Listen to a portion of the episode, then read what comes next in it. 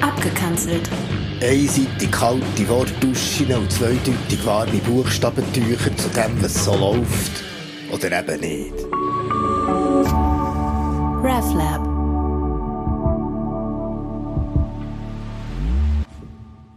Egal ob Mozart, Bob Dylan oder Nina Simone, ob Rage Against the Machine, Money Matter oder die Beastie Boys, ob Gil Scott Heron oder Aretha Franklin, es gibt so viel wundervolle Musik. So viel wundervolle Musik, aber du lassest Helene Fischer. Gut, also mit dem schöpfst du das Potenzial schon nicht gerade aus.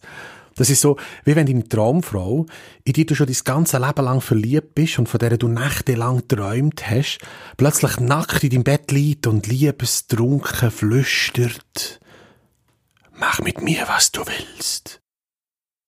Und du dann sagst, ich würde gerne deinen Ellbogen streicheln.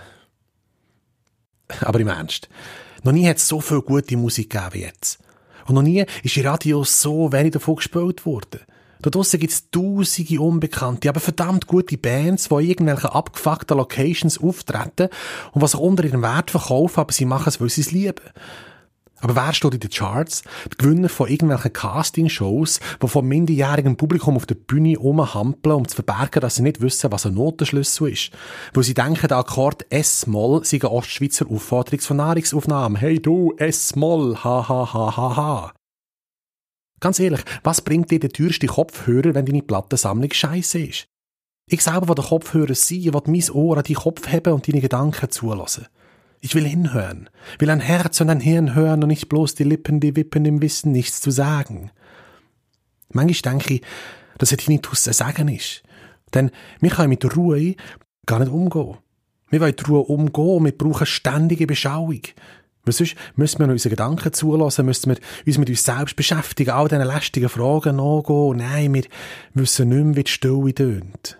Wir brauchen Lärm, der uns beruhigt. Überall Hintergrundmusik, aber im Vordergrund, wo die Musik hingehört, ist sie selten. Manchmal kann ich es einfach nicht mehr hören.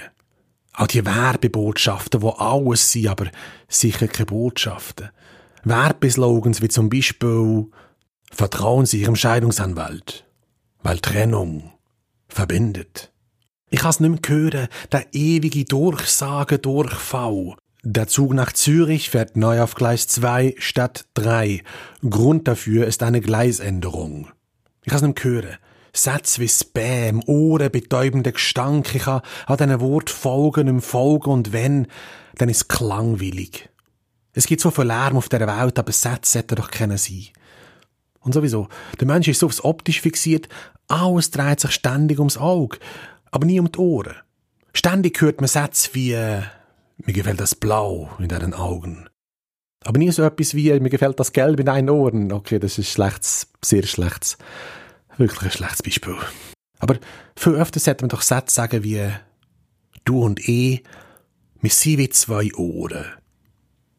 Wir gehören zusammen. Unsere Gesellschaft läuft auf maximaler Lautstärke. Der Pegel ständig am Anschlag. Aber ich frage mich, wo bleibt da Platz für Dynamik? Wo ist da noch Raum für Nuancen?